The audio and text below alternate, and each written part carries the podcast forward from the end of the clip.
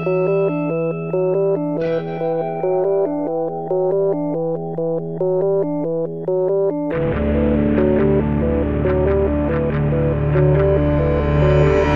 e bentornati su Easy Apple, questa è la puntata numero 264 del podcast che settimanalmente vi parla di tutto quello che ha una mela sul retro. Io sono Luca Zorzi.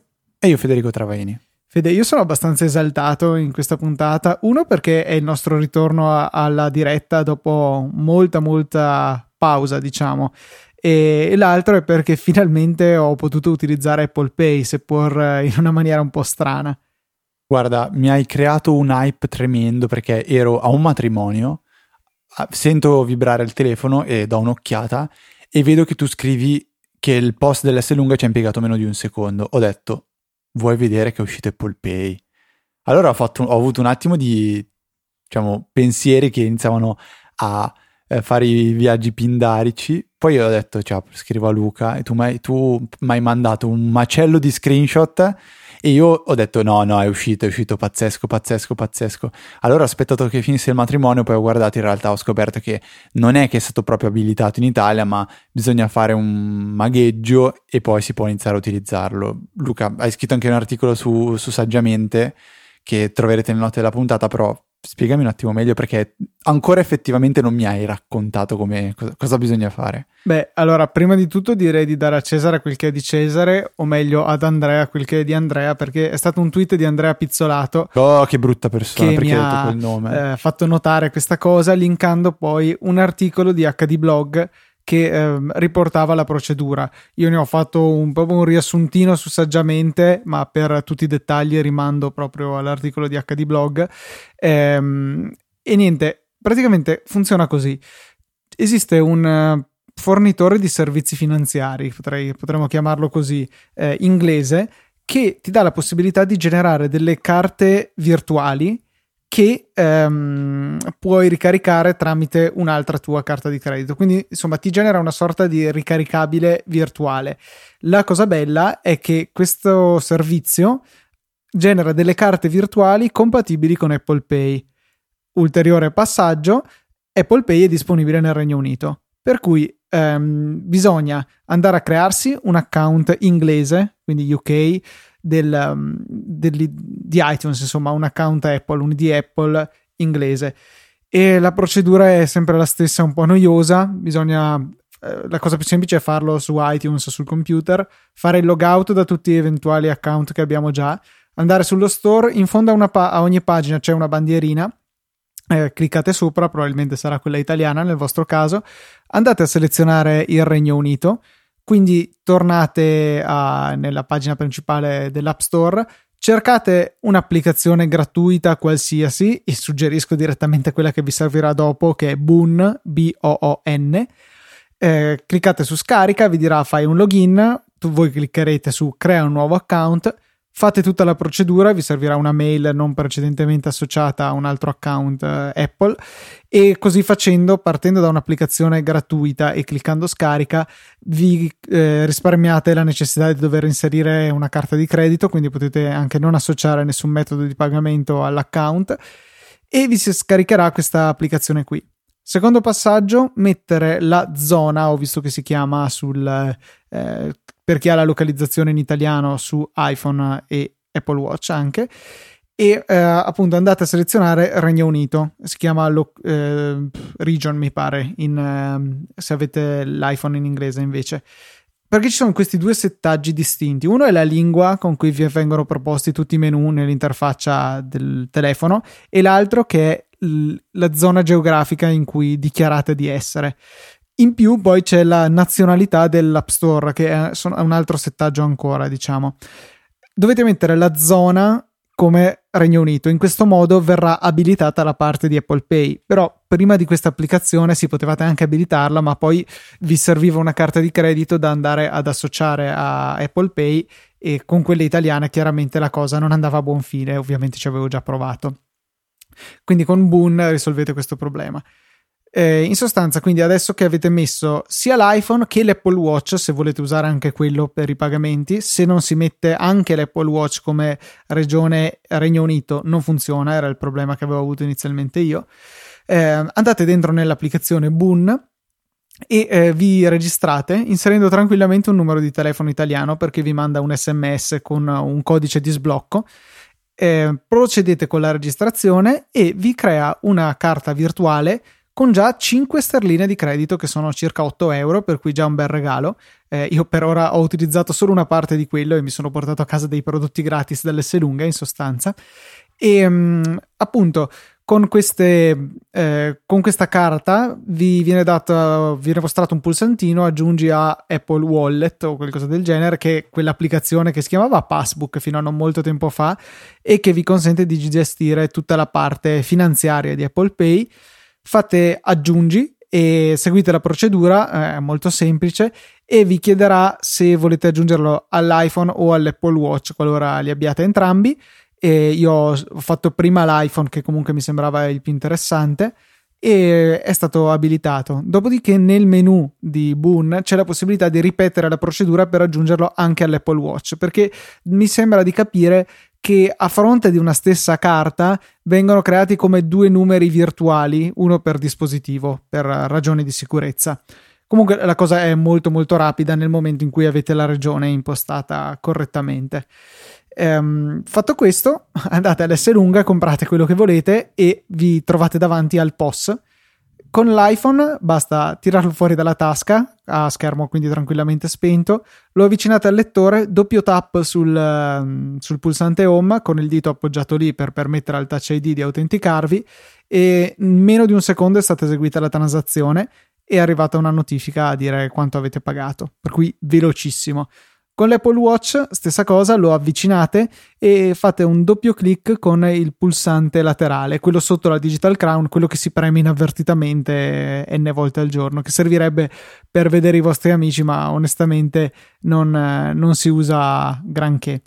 Ehm, Quanto ti hanno guardato male le Nessuno, perché sono andato alle casse automatiche, quelle del presto spesa ma quanto è bella l'S Adesso parliamo di S lunga. Quanto è bella l'S no, lunga? Cioè è, il, è, assolutamente il mio supermercato preferito. Cioè, tutta la catena, secondo me. Cioè, io arrivo, entro, tiro fuori l'iPhone. Una, ecco, una cosa che mi spiace è che non mi viene mai eh, proposta l'applicazione dell'S lunga da aprire. Eh, sai quando compare l'iconcina in basso a sinistra nella lock screen? Sì. E quella non compare mai, che è una cosa che, cioè, secondo me dovrebbe. Soprattutto perché lo sa che, compa- che, che lì la uso l'applicazione. Eh, Però, ma vabbè. il fatto che dovrebbe avere la, la localizzazione sempre accesa, diciamo, per proportelo in maniera. È, ecco, ecco, anche qui è l'iPhone, non l'applicazione che deve dire oh, aprimi, è l'iPhone che deve dire oh, vuoi aprire S lunga? Sì, no, certo, ma l'iPhone deve sapere costantemente dove sei. Ma Proba- s- io sì, ho cioè- disattivato le posizioni recenti, posizioni frequenti, come si chiama quel menu lì, e quindi sospetto ehm, che funzioni ehm, anche in base a quello, la- il mostrarti la, la zona geografica. Boh, cioè, secondo me sa che io più o meno in settimana all'orario di pranzo sono in quel posto lì e uso sempre quell'applicazione lì. Quindi, vabbè, al di là dei tecnicismi, è l'unico, è l'unico passo non automatizzato. Quindi apro l'applicazione, scan- eh, faccio la scansione. Tra l'altro, applicazione che intelligentemente, quando andate a, a- diciamo, a- ad attivare la visualizzazione del codice a barre, spara la, la luminosità al massimo del- dello schermo. Ehm, andate a, quindi a sc- scannerizzi, prendi tuo, la tua pistola, diciamo, anche se non è tipo una cosa più alla Star Trek, ti fai la tua spesa scannerizzando i codici a barre, arrivi alla cassa, paghi iPhone, Apple Pay, fuori dai maroni. Che bello. Sì, sì, no, è veramente comodissimo. Poi col presto un- spesa che ti scannerizzi da solo le cose. Esatto, quello, quello, Cioè, quello. Cioè, quello- veramente ottimo. E super soddisfacente. Comunque, eh, sono curioso di, di provare questa, questa questo Apple Pay in Italia. Non so se vorrò seguire questa procedura o aspettare. Che mi sa tanto tipo di una. Mi sembra di una beta. Anzi, peggio, di una beta installata senza, la- senza diciamo, l'account da developer. Ma no, guarda, cioè, secondo me, cioè, boh, se non avessero voluto renderlo disponibile, uno, non ti lasciavano cambiare la regione dell'iPhone, due, eh, il- l'applicazione Boon non ti lascerebbe scrivere con un numero di telefono col prefisso più 39 italiano. Sì, è vero, però al- alla fine stai facendo una cosa abbastanza, diciamo, sbagliata, perché comunque il login con l'account UK lo stai facendo senza avere un account, senza effettivamente poter avere un account UK. Sì, boh, io abito in Downing Street, non mi ricordo il civico. Stavo per mettere proprio il nome del primo ministro, poi ho optato per un più banale John Smith. E, sì, sì. e, e niente. Potevi chiamarti Adam Smith. Mm, bah, non, Quello non della mano invisibile. Faccio finta di sapere e vado Vabbè. avanti invece dicendo che l'altra cosa che mi ha colpito è che malgrado fosse, cioè chiaramente l'applicazione ragiona in sterline, ti regalano 5 sterline, poi tu paghi in, uh, in euro, chiaramente, e non c'è assolutamente nessun, uh, nessuna tariffa per la conversione, anzi eh, avevo pagato 3,30 euro precisi, eh, perché è altra cosa che fa di bellissimo l'S lunga che arrotonda i 5 centesimi precedenti, e, ehm, infatti erano magari 3,32 euro, fai, ho pagato 3,30 e, ehm, e mi ha fatto pagare, adesso non mi ricordo la cifra esatta, però un tot di sterline togliendomene un centesimo addirittura rispetto al cambio che mi veniva fuori facendo la conversione sia con Spotlight che con Google. Per cui, cioè, molto positivo direi che non vadano ulteriormente a lucrarci. Dove ci lucrano è il fatto che una volta finite le 5 sterline, devo ancora arrivarci a questa parte, che ehm, tu in sostanza devi fare una ricarica stile post pay al, um, al tuo account, a questa carta virtuale. E se tu fai il pagamento con carta di credito, che quindi ha un accredito verso di loro istantaneo, devi, paghi una tariffa, il, l'1% mi pare con un minimo di una sterlina. E um, in alternativa puoi farlo con un altro metodo che non avevo mai sentito, che in sostanza andrai sempre a fare con una carta di credito, però ha dei tempi di accredito più lunghi, tipo qualche ora, e quella lì dovrebbe essere gratuito. Mm, interessante. Per cui ottimo. Ci fanno notare dalla, eh, nella chat che eh, il, il, cambio dipende dall'andamento della valuta e il convertitore che usi. Sì, d'accordo, però comunque eh, di solito è abbastanza evidente la maggiorazione, tanto che va ad assorbire le fluttuazioni giornaliere e in ogni caso più o meno paghi sempre di più della conversione eh, standard, c'è sempre un tot per cento di maggiorazione. In questo caso non c'era o era veramente, eh, veramente minimo.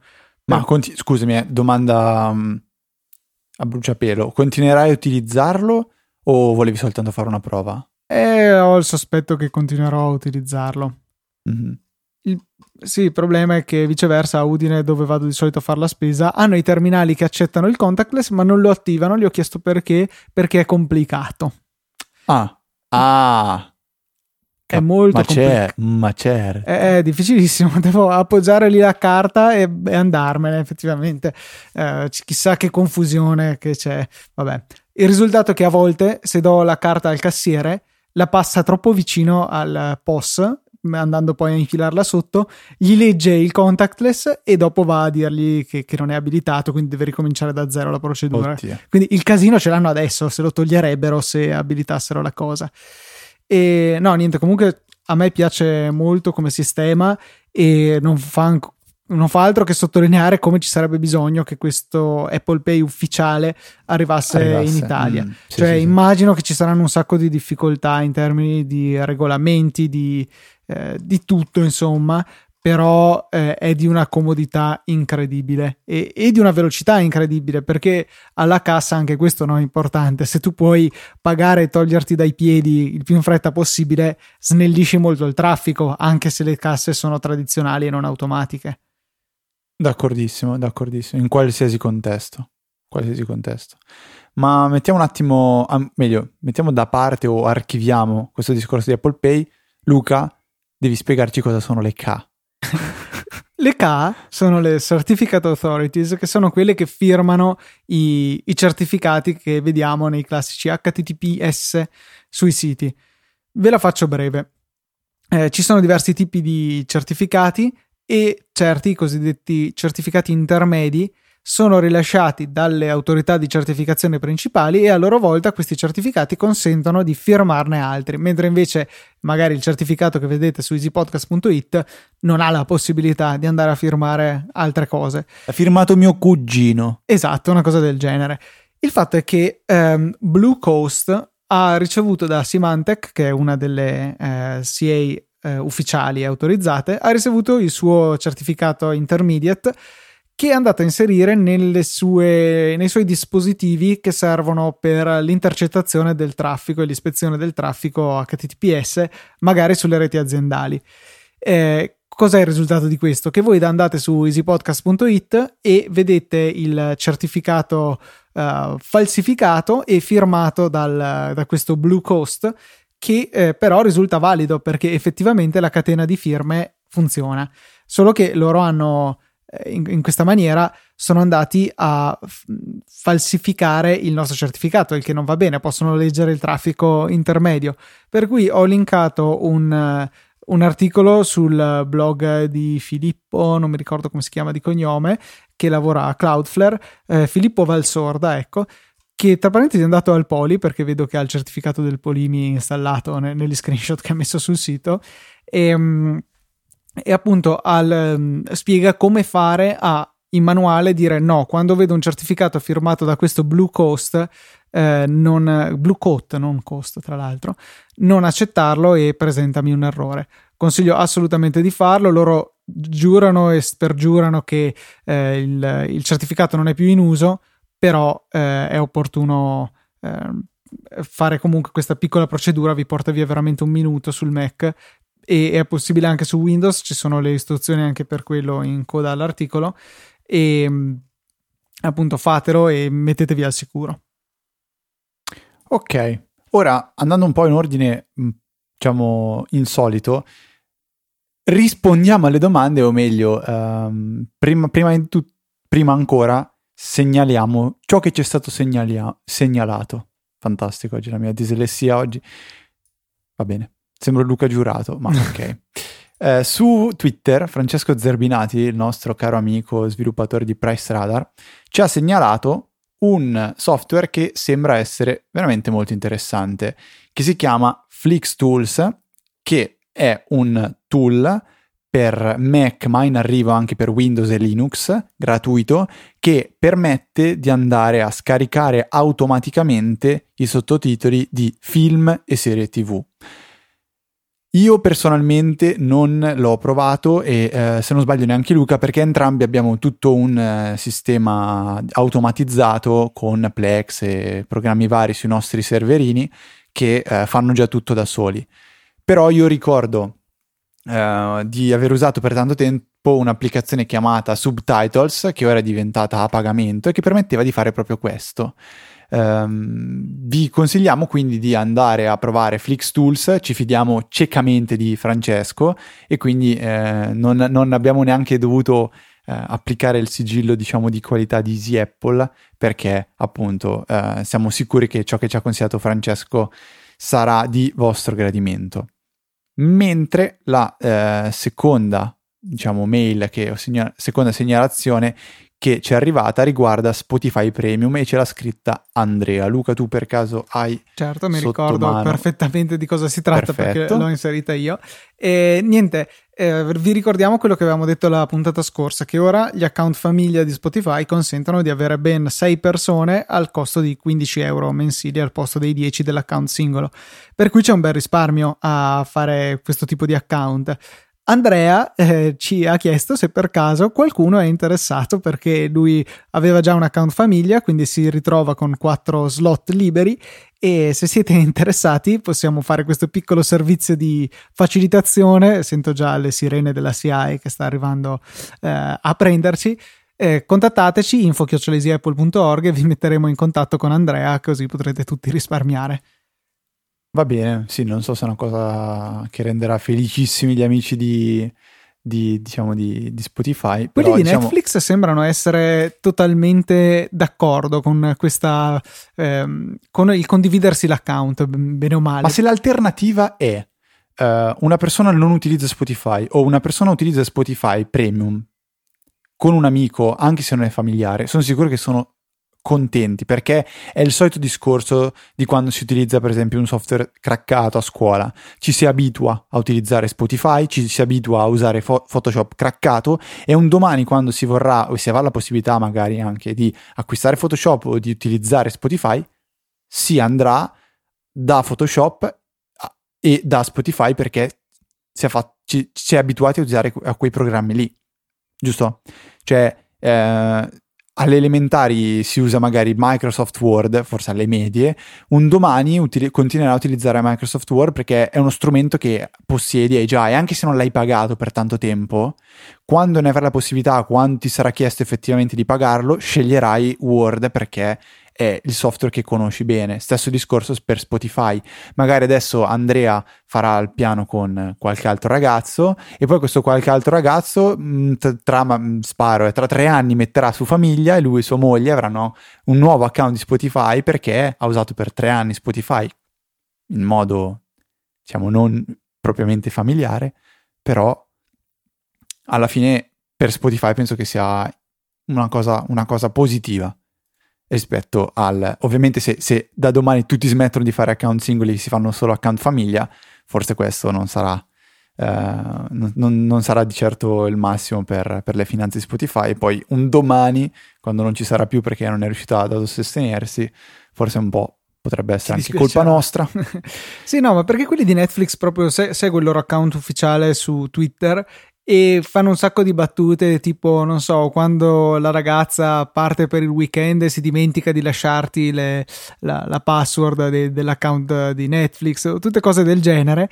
Per cui boh, cioè, se ufficialmente ne parlano vuol dire che oltre ad aver preso coscienza che è un fenomeno esistente più o meno lo approvano se no starebbero zitti. Ma di certo non sono stupidi quindi cioè ne sono più che consapevoli. E poi è sempre meglio magari prendersi un account pagato da uno e usato in due rispetto a nessun account perché non pagheresti la, la cifra intera. Assolutamente, assolutamente. Fede, te invece hai un telefono gigante che sì, ormai è il momento di parlarne un po'. E è arrivato il momento, esatto. Allora, io ho raccolto un po' le idee in queste due settimane di iPhone eh, Plus e Volevo un attimo cercare di riassumerle e, insieme a voi, parlarne con Luca e sentire un po' anche l'avvocato del diavolo cosa, cosa ne dice. Non ho un ordine preciso, quindi li scorrerò, scorrerò un po' tutto quello che mi sono segnato. Il primo impatto, proprio primissimissimo, è il peso.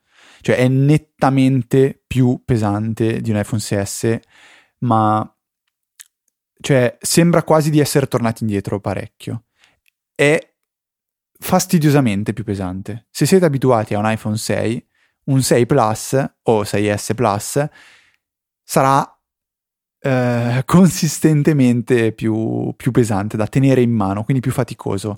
E rispetto a telefoni di, eh, della stessa, diciamo, dimensione è più pesante, quindi non soltanto ehm, un motivo legato anche alla dimensione, ma probabilmente proprio a livello di costruzione l'iPhone 6S Plus è pesante. Mio fratello ha un Nexus, se non sbaglio, 6P. Non vorrei dire una stupidata. No, Nexus è un, se non sbaglio, Huawei 6P, che ha dimensioni del tutto simili, ma è molto più leggero del Plus. E quindi questa cosa mi ha un pochettino dato fastidio. Poi, questa è una cosa più a livello di software. Eh, le scorciatoie, quelle che si creano sulla tastiera, ovviamente non si sono sincronizzate per i primi due o tre giorni e poi sono comparse magicamente, ma questo, Beh, questo più classico. che Plus è, è un po' iOS. È decisamente impossibile da utilizzare con una mano. Cioè, se prima l'iPhone 6, eh, diciamo, riuscivo a utilizzarlo magari a letto o ehm, di lato, o comunque magari mentre avevo una mano impegnata, eh, so, guidando non è proprio una cosa bella, però magari sei al semaforo, tiri fuori il telefono, devi cambiare una canzone, ehm, con l'iPhone 6S Plus diventa praticamente impossibile. È difficilissimo raggiungere l'altra parte, l'altro lato dello schermo, quello opposto al pollice, per tornare indietro.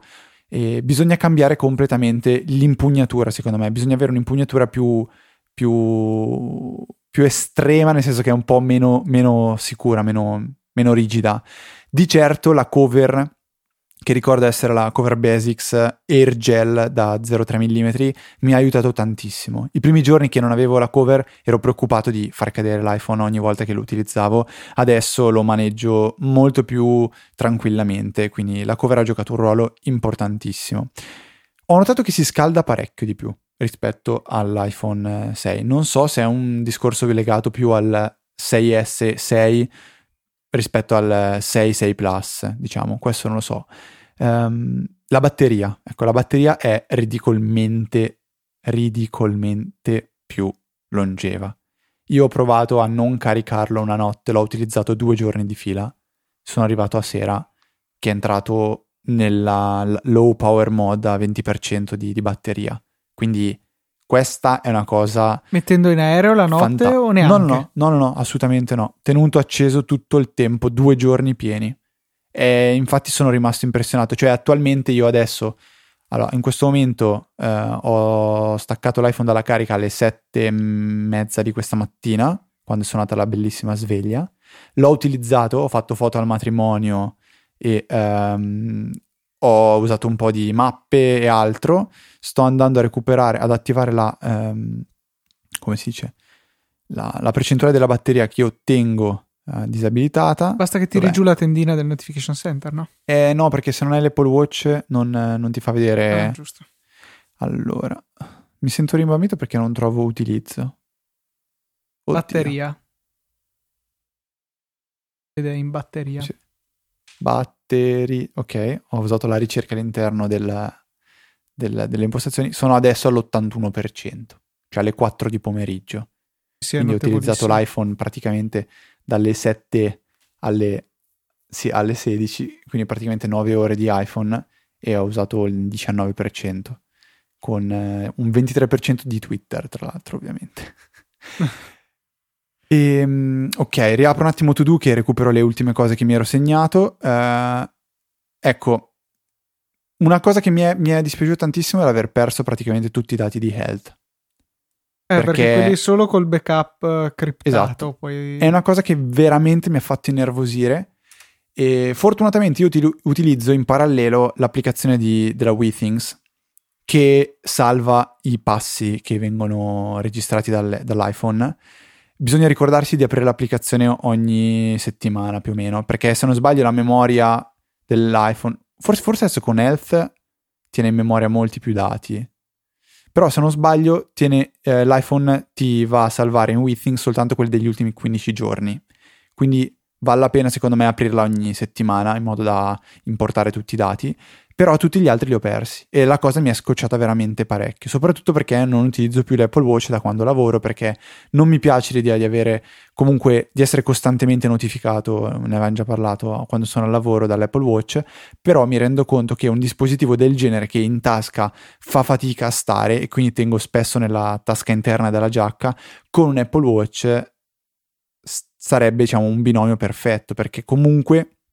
le notifiche le ricevi comunque sul polso e se hai bisogno poi di interagire o comunque di, eh, sì ho detto comunque quattro volte di fila, eh, se si ha bisogno... Sì, comunque di... non è fastidioso Fede. No, tranquillo. Se si ha bisogno di eseguire delle operazioni, mandare messaggi, chiamare, scrivere delle email, si va a recuperare il telefono e eh, diciamo si, si può eh, in tutta comodità utilizzare la tastiera, lo schermo da tanti pollici. La cosa che mi ha un po' sorpreso è che non ho sentito più di tanto i benefici dello schermo più grande. Sì, sono d'accordo, è uno schermo più bello da utilizzare, però non, non ti dà, secondo me, tutti quei benefici uh, che mh, mm, cioè non sono disposto a rinunciare a tutto ciò che mi ha tolto questo telefono rispetto all'avere un 6 a livello di ergonomia, diciamo per avere quello, questo schermo un pochettino più grande. Eh, forse la tastiera è sicuramente più comoda da, da, da, utilizzare, però molte cose che ci sono su questo telefono, anche per esempio la, la, la home screen in landscape, mai, mai, mai, mai, mai utilizzata. Fastidiosissima. Io ho il telefono in landscape, non lo utilizzo praticamente mai. E quindi è quasi una cosa che mi infastidisce. Quindi diciamo che overall quindi facendo una sorta di tirando le somme, io se adesso dovessi comprare l'iPhone 7, comprerei l'iPhone 7 con lo schermo da cosa sono 4.7 pollici. Sì, 4.7. 4.7 e, pollici. Scusa Fede, giusto per completezza di informazione, per dare un'idea dei pesi, ne avevamo sicuramente parlato all'epoca dell'uscita dei nuovi iPhone, ma giusto per rinfrescare la memoria, 6 e 6 Plus, quindi i vecchi modelli, 129 e 172 grammi. I, gli S 6 e Plus sono 143 e 192 grammi, quindi tu praticamente sei passato da 120, facciamo 130 grammi a 192, ne hai aggiunti 60 che è praticamente una metà in più. Esatto, cioè la differenza di peso è stata abissale. È una di quelle cose che proprio mi ha ammazzato, cioè proprio da, dal momento in cui l'ho tolto dalla scatola ho detto no ragazzi, ma com- come fa a pesare così tanto? Sono fuori di testa. E poi vabbè, l'ergonomia in generale. Devo dire che piano piano col tempo sto migliorando l'utilizzo anche con una mano, però secondo me i benefici che ti dà non, non sono giustificabili, cioè non, non, sono giustificabili per tutto ciò che ti toglie. E quando prendo in mano un iPhone 6, per esempio di, di, di Carolina o di mia mamma, che è un po', non dico che lo rimpiango, però mi rendo conto che è un telefono molto più snello, cioè molto più fruibile. Più versatile sicuramente. E quindi non lo so, eh, col fatto che utilizzo anche molto l'iPad a casa, penso che il mio futuro iPhone sarà con lo schermo da 4 pollici 7 al 99%. Detto questo, continu- continuerò ad avere questo, questo 6S Plus. Eh, ho oggi sperimentato un po' le, le, foto, le live foto, che eh, non sapevo neanche di aver abilitato, ma l'iPhone ha deciso di scattarle in automatico al matrimonio eh, infatti le prime volte che le vedevo dicevo, cacchio, ma sono sfocate. No, in realtà c'era inizialmente quella, eh, quel, quel, mezzo secondo in cui le persone muovono i volti, sorridono e poi si mettono in posa e poi successivamente si vede la, la fotografia. Eh, devo dire che è una, una feature che non, non, mi è piaciuta tantissimo così per averla vista la prima volta oggi, quella del live photo, però magari imparerò ad apprezzarla più avanti. Hai, qual- hai qualche domanda per caso particolare? 3D Touch? 3D Touch fantastico. Ecco, questa sia una cosa, non me la sono segnata. 3D Touch, perché è una cosa più da 6S che da 6, è fenomenale. Fenomenale. Per tantissime applicazioni lo trovo un, uh, un miglioramento veramente importante. Per esempio, To Do, 3D Touch, ho la possibilità di creare subito un nuovo task o di guardare ciò che devo fare oggi o ciò che ho di stellinato eh, Customatic o comunque applicazioni per la musica 3D Touch e posso direttamente saltare alla playlist o alla puntata che mi interessa. Per tantissime cose, One Password, One Password 3D Touch vado direttamente alla ricerca. Ci sono tantissime funzionalità che sono infinitamente comode, soprattutto per esempio quella della preview. Se andate in Google cioè andate in Safari, fate una ricerca, cerco Luca Zorzi, mi vengono presentati diversi risultati, ma cosa c'è dietro quel link che mi viene proposto? Ho una mini descrizione, per esempio il primo è eh, lucazorzi.net. Voglio andare a vedere oltre questo lucazorzi.net o apro la finestra in una, in una nuova scheda, oppure col 3D Touch mi viene aperto proprio l'anteprima della pagina e ora c'è Would you prefer to read this page in English? Questo è quello che mi viene, mi viene presentato. E questa anteprima è veramente fatta bene. È, ha una potenzialità, secondo me, importante il 3D Touch. Ed è diverso dal... Eh, ora capisco perché non è un semplice tap eh, prolungato, perché è proprio un, una... è come se fosse il terzo click del mouse. Cioè ti rendi conto che è qualcosa di diverso dal toccare per tanto tempo qualcosa. Quindi mh, mm, per esempio Spot- eh, Instagram aveva implementato un finto 3D touch con la pressione prolungata. Però Io dicevo, vediamo se è sopravvissuto ancora nella sì, versione penso di sì. Mi sembra di sì. Mentre questo 3D touch è proprio qualcosa in più a livello di user, user interface, quasi diciamo, qualcosa di trasparente che ti dà la possibilità di fare di più e lo sto, lo sto, usando quotidianamente. Non me lo sarei mai aspettato, anzi probabilmente i primi giorni proprio non, non, lo utilizzavo neanche. E secondo me non lo utilizzo ancora al 100%. Per esempio mi rendo ora conto che i messaggi raramente li mando a partire dal 3D Touch. Sapendo di scrivere spessissimo a te con iMessage, col 3D Touch tu sei la prima voce che viene proposta e poi c'è Carolina Vabbè, prima Carolina e poi tu, dai. Meglio. Telegram, no, Telegram mi propone subito mio fratello perché sa che scrivo spessissimo a lui con Telegram. Eh, ottimo. Sento la mancanza di quelle applicazioni che non ce l'hanno. Ora. Prima non sapevo neanche esistesse quasi. Ottima domanda, Luke. Bene, no, a me rimane questa curiosità, infatti poi ci organizziamo che mi spedisci il telefono così lo, lo provo per qualche settimana anch'io.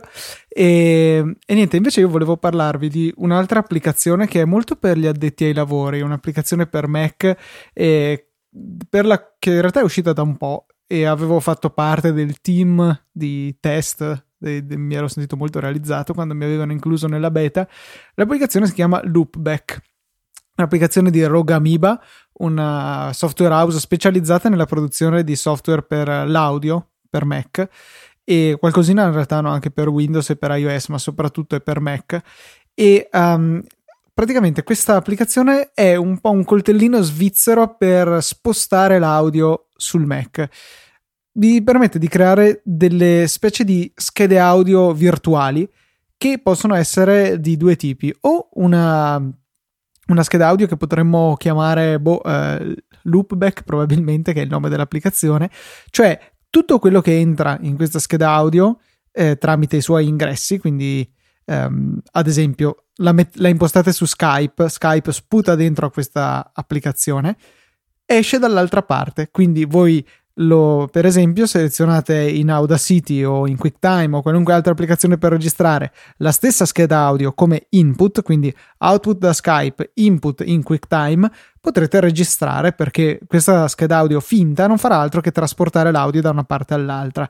Un po' come faceva Soundflower, un progetto eh, che era stato open sourceizzato e eh, Rogue Amoeba aveva poi acquisito e eh, in alternativa ha anche un'altra funzionalità che è quella di creare delle schede audio che già mh, mm, mixano. Mi spiego. Ad esempio, potreste voler creare una scheda audio che ha, mh, mm, non lo so, 10 canali in ingresso e 4 in uscita che ne so, potreste avere più applicazioni per la musica che buttano dentro in questa scheda audio e voi dall'interfaccia di Loopback dite ok, quando spara dentro di me eh, iTunes mandalo al canale 3, quando invece eh, ci spara dentro Skype mandalo al canale 1. Insomma, questo routing un po' complicato che probabilmente non rende molto bene a cercare di spiegarlo eh, così su in un podcast audio, però vi assicuro che soprattutto per la produzione di podcast è utilissimo, veramente.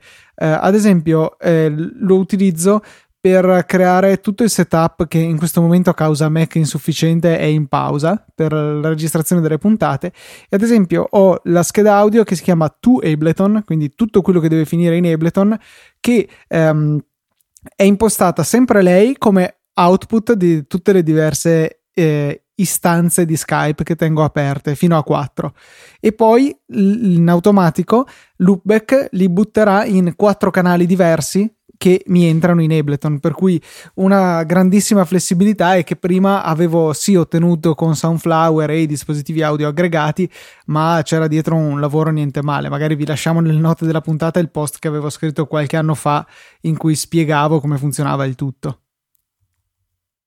Ok stavo guardando una cosa, Luca, in realtà, che ti ho girato via, via iMessage, che ha a che fare un po' col sondaggio di settimana scorsa. Sondaggio di settimana scorsa. Della settimana scorsa. Oh. pietà, pietà. Allora, il sondaggio di sette giorni fa, o è di là sette giorni fa, di sette giorni fa, giusto? E recitava così le show notes sono realmente utili? E l'82% di voi ha votato sì, le guardo sempre. Questo mi ha fatto un attimo riflettere, mi ha fatto capire che effettivamente ciò che io comunque scrivevo con uh, poca importanza, perché ritenevo poco importante, cioè non con, diciamo con poco, non, con, non so come dire, però davo poca importanza a ciò che facevo, perché personalmente sono uno di quelli del 4% che, vota, che ha votato non le guardo mai, o comunque se le guardo forse una volta all'anno, ma non sto esagerando. E quindi l- credevo che fosse una cosa che andava, andasse fatta, ma solo perché se uno doveva cercare un'informazione poi addietro perché non si ricordava, allora poteva sfruttare le note della puntata. In realtà mi sono reso conto che forse vogliono dire qualcosa di più. Ed è per questo che voglio segnalarvi qualcosa che è stato fatto. Non ricordo il nome chiedo scusa, non so se è anche un ascoltatore di Apple, io ricordo il nome che è Giuseppe, però non sono sicuro si chiami Giuseppe, ha realizzato un eh, sito, un servizio fantastico per i ragazzi di Digitalia. Il servizio si chiama Gingillopedia ed è una eh, database con dentro tutti i gingilli pubblicati da Digitalia.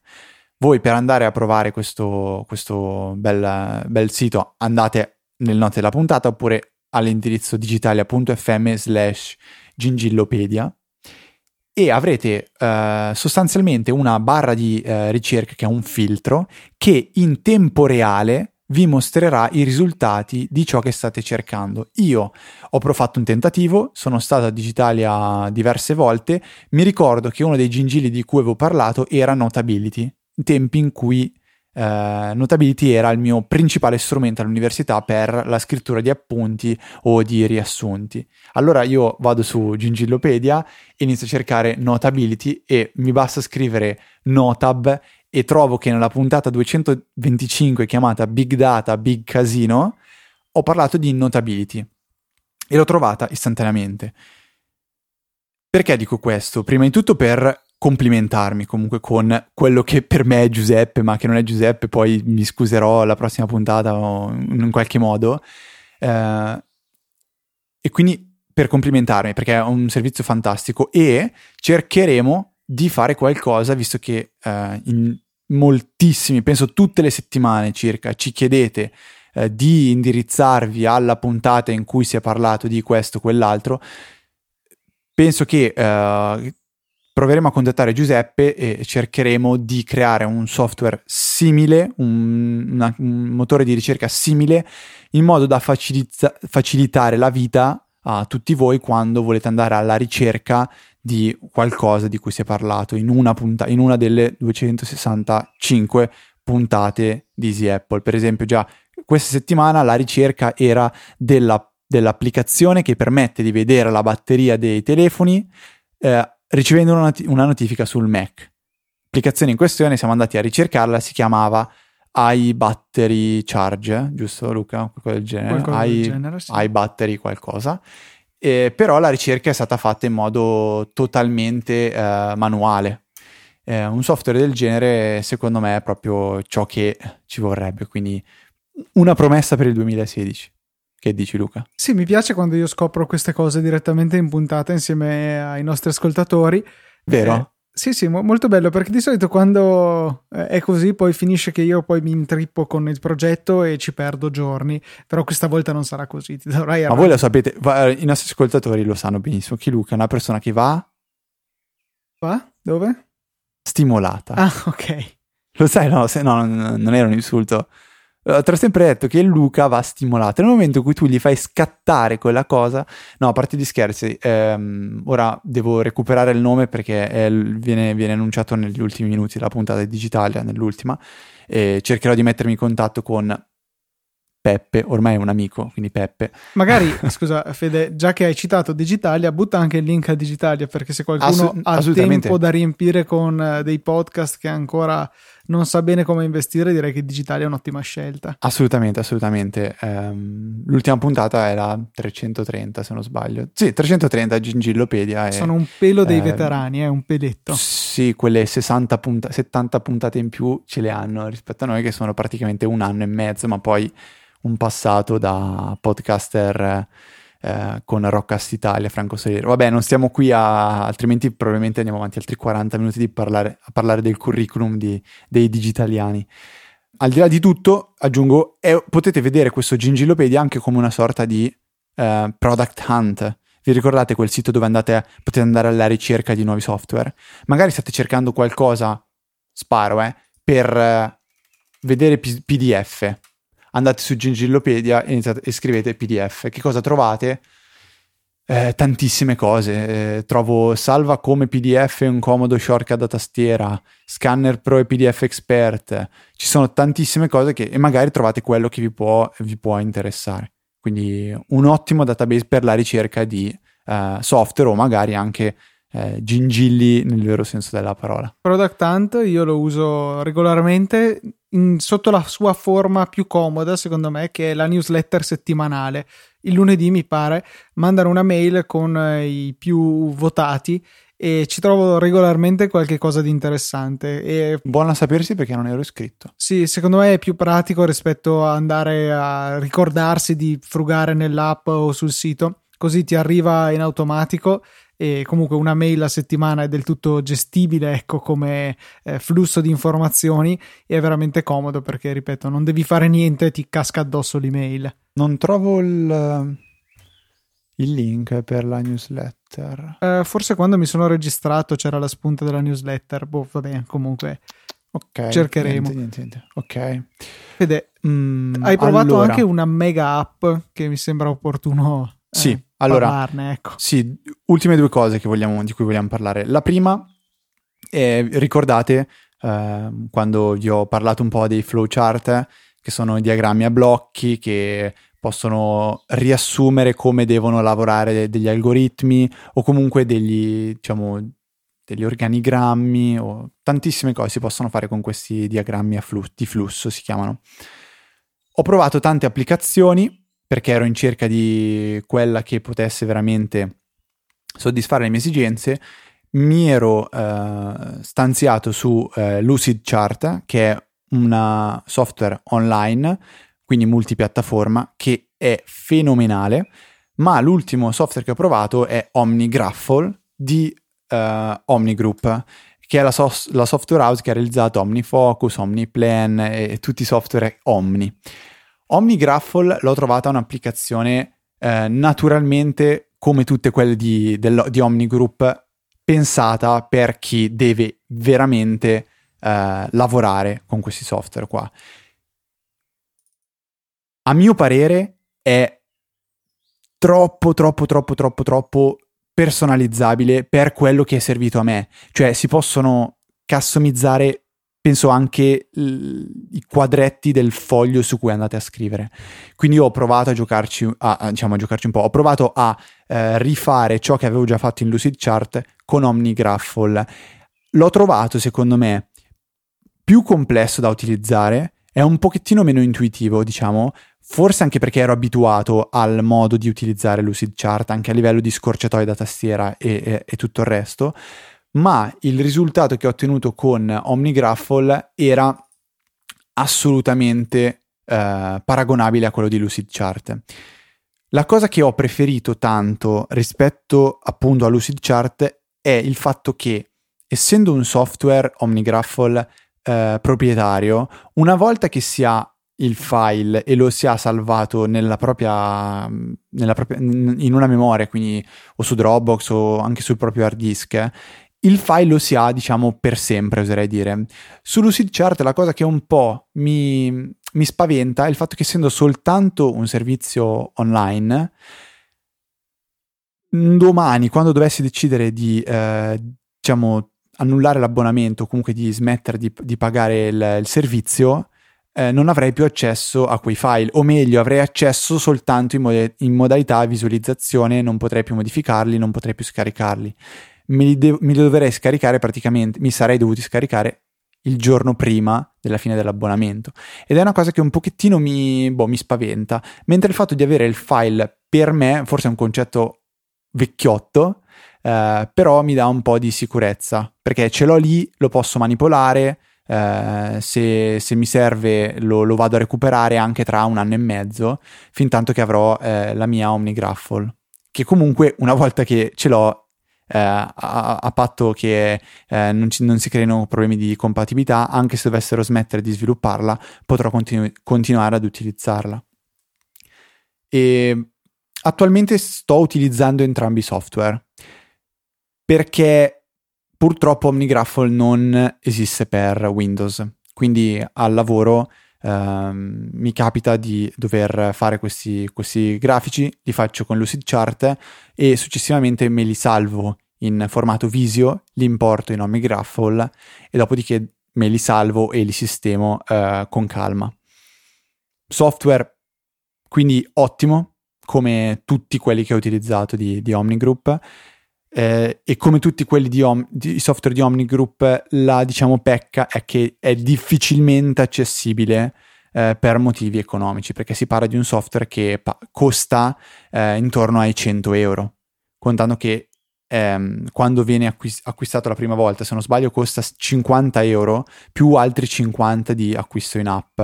Ora vado a verificare. Per avere la vorrei... Pro, probabilmente. Per avere la Pro. Però, per esempio, l'import di file Visio è sbloccato solo tramite la versione Pro. E secondo me è una, è una funzionalità mh, mm, critica per, eh, per esempio per me perché non potrei assolutamente importare, cioè eh, non potrei portarmi il computer, un Mac a, a, lavoro e utilizzare quello.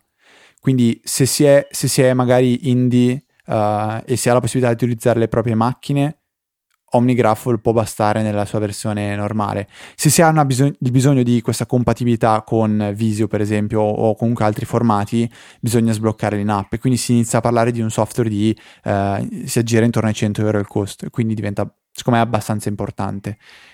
Tuttavia c'è una versione di prova che si può scaricare e utilizzare, se non sbaglio, per un mese. Quindi invito chiunque abbia bisogno di un software del genere a, pro- a provare um, OmniGraffle. Il mio personalissimo parere resta comunque quello uh, di uh, consigliare inizialmente Lucid Chart, che ho trovato uh, più intuitivo e semplice da utilizzare inizialmente.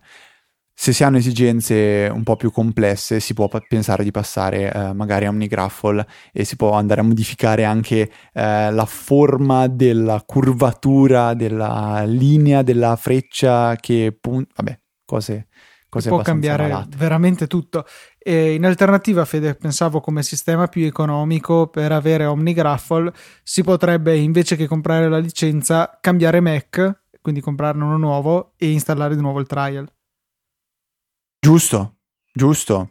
Sembra... Mi ero dimenticato di consigliare questo. Cioè, perché sai, 100 euro per l'applicazione non mi sembra che abbiano molto senso, mentre invece cambiare continuamente il Mac ci può stare. Ma vabbè, se lo dici tu. E, ehm, un'ultima cosa, 30 secondi, eh, riguarda le, la diatriba tra Next e MoneyWiz di cui abbiamo parlato 3-4 puntate fa. Um, sono applicazioni per la gestione delle finanze Next ha dalla sua un'interfaccia grafica fantastica da utilizzare, eh, semplicissima. MoneyWiz ha dalla sua la possibilità di processare le informazioni in maniera molto più avanzata, quindi eh, grafici eh, e bilanci mh, mm, più, più completi.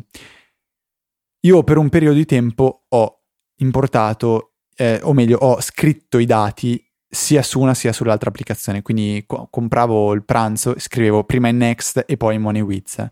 E mi sembrava un po' una stupidata, però avevo paura di, uh, di pentirmi di non aver utilizzato MoneyWiz e quindi di non poter osservare i miei dati in un certo modo, però dall'altro mi scocciava eh, dover abbandonare Next, che ritengo essere un'applicazione fatta veramente molto bene. Ho fatto dei tentativi e ho scoperto che avendo la versione per Mac di Next è possibile esportare tutti i dati che sono stati inseriti nell'applicazione tramite, in un foglio CSV che quindi potete anche andare ad aprire con Excel tranquillamente e i dati sono facilissimi da poi reimportare in MoneyWiz.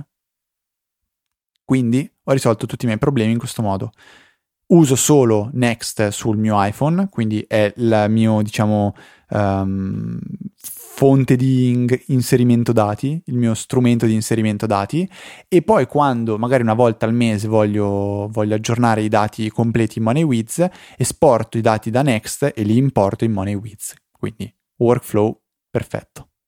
Molto bene Fede, direi che abbiamo parlato veramente di tante cose, siamo riusciti a calmarci dopo l'euforia di, di Apple Pay che però ecco un'altra cosa che non ho detto anche se diciamo che è un'informazione che ha senso soprattutto per chi ci ascolta in diretta che così può avere l'anteprima su questo se riesco questa sera eh, lo attiviamo anche sull'iPhone di mio fratello e andiamo a fare un video mentre compriamo qualche cosa qualunque, okay. giusto per fare una piccola dimostrazione. Magari. Una Tesla Model S. Eh, non so se la riesco a prendere con le 5 sterline incluse.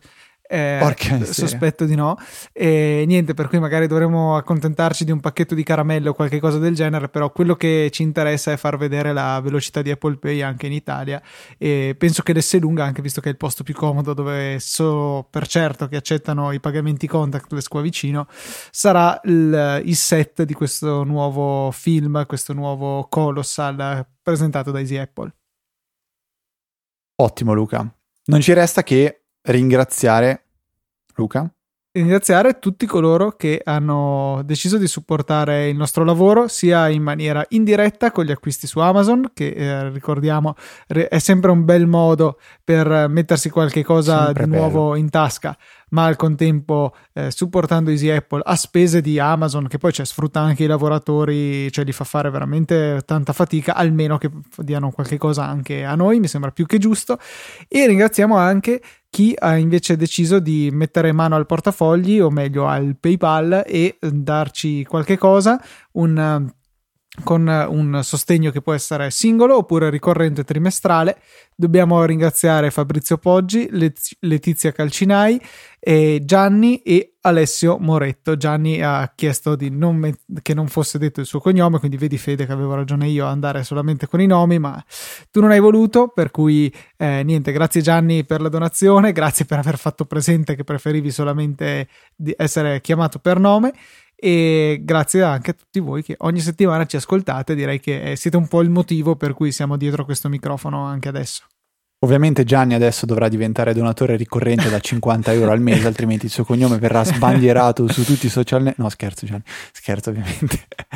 Ehm, quindi ringrazio anch'io eh, i nostri donatori e chi ci supporta. E vi ricordo che potete contattarci tramite email all'indirizzo info-easyapple.org potete seguirci tramite il canale Telegram che trovate su eh, telegram.me slash easyapple o easypodcast.it slash telegram comodissimo creato da Luca. Potete crearci potete, potete seguirci su Twitter all'account easy underscore apple oppure digitando easypodcast.it slash twitter. E potete mettere un mi piace alla pagina di Facebook che eh, è l'unica che è leggermente diversa da trovare perché non è Easy Apple ma è Easy Podcast, quindi facebook.com slash easypodcast oppure easypodcast.it slash Facebook. Non mi sono impappinato, quindi No, no, faccio un pollice verso l'alto da solo, Fede, Fede, eh, lo scusa, Snapchat dopo. Scusami un secondo, ma volevo ribadire ancora una volta perché saranno 3-4 puntate che non lo diciamo. La mail è info-easyapple.org. Dovrei, cioè, non so, mi viene veramente In voglia. effetti noi però potevamo pensare di chiamarlo invece che Easy Podcast e Easy Apple, chiamarlo qualcos'altro, però Eh, sì, solo che cioè, era per Sono rimanere col simili. brand, no? è che sono, eh sì, eh, sono un po', va bene, ok, niente, quindi anche per questa 264esima puntata direi che è tutto. Eh, arriveremo prima o poi con la puntata speciale su Alfred Esel Automator, ve lo promettiamo. Basta che non succeda tranquilli. niente per tutta una Arriverà, settimana. esatto. Un saluto da Federico Un saluto da Luca. e noi ci sentiamo la settimana prossima. Quando, scusa? con- Cosa? Quando No, scusa? c'è stata un'interruzione. È saltata la. Mal. Qua, tre, de- zi- Apple.